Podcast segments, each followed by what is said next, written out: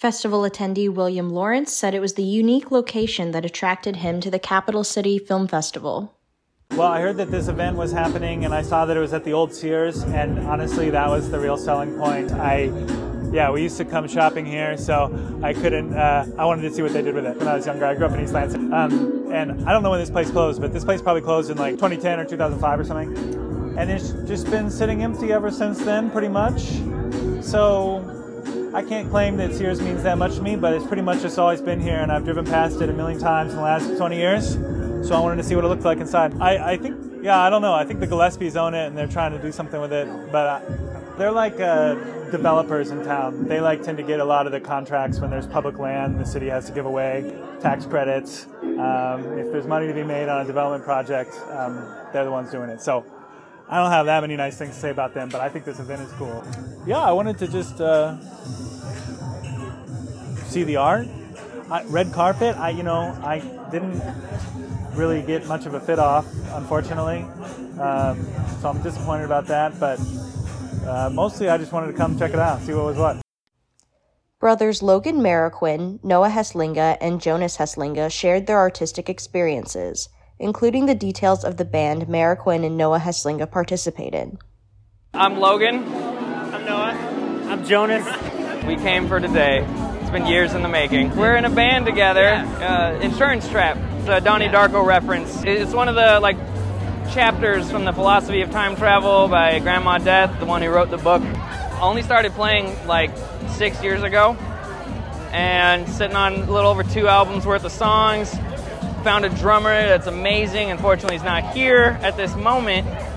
Um, we've only played a few shows, and our West Coast sound needs to find its ground on people who like to mosh and move around. Uh, relationship with Art grandfather, opened for Van Halen at his signing party. Played for them at, uh, the, I think the signing party was in Big Bear back in like 70 something. He had a noteworthy band, a few, several, several thousand people show. Yeah, so it's got sort of in our blood, I guess, yeah. The brothers explained how their musical background has given them a unique perspective on art. Art sucks. Music sucks. okay. My favorite part about music is when I turn it off.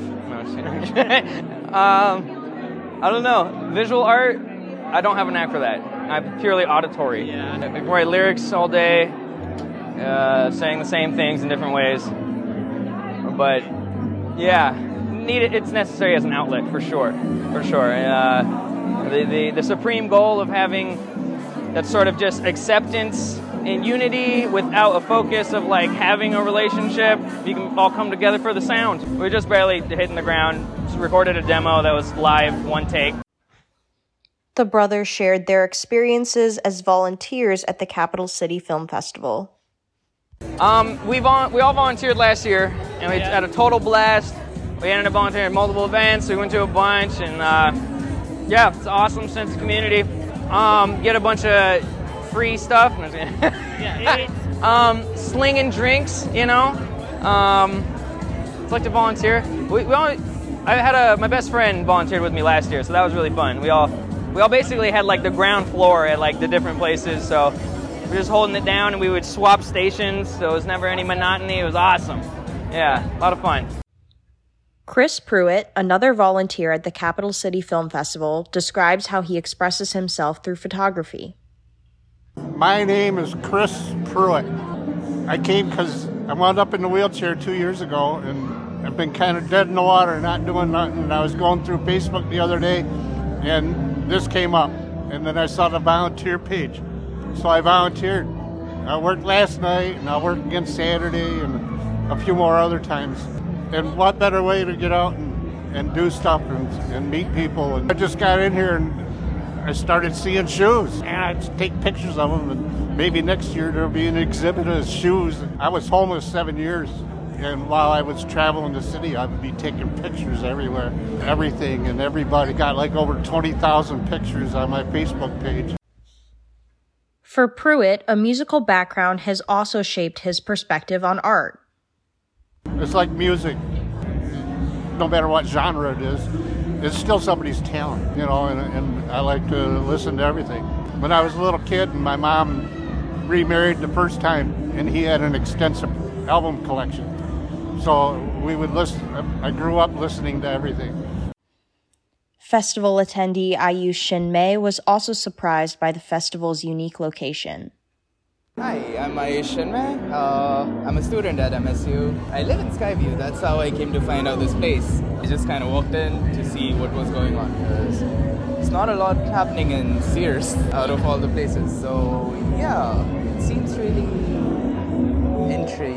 interesting. It's a good opportunity for me to come in here see what's going on because I've never really been here and I assumed it was defunct, but apparently not. And they've actually managed to put a lot of art in here, which is really good. Shinmei described his favorite exhibit on display at the festival.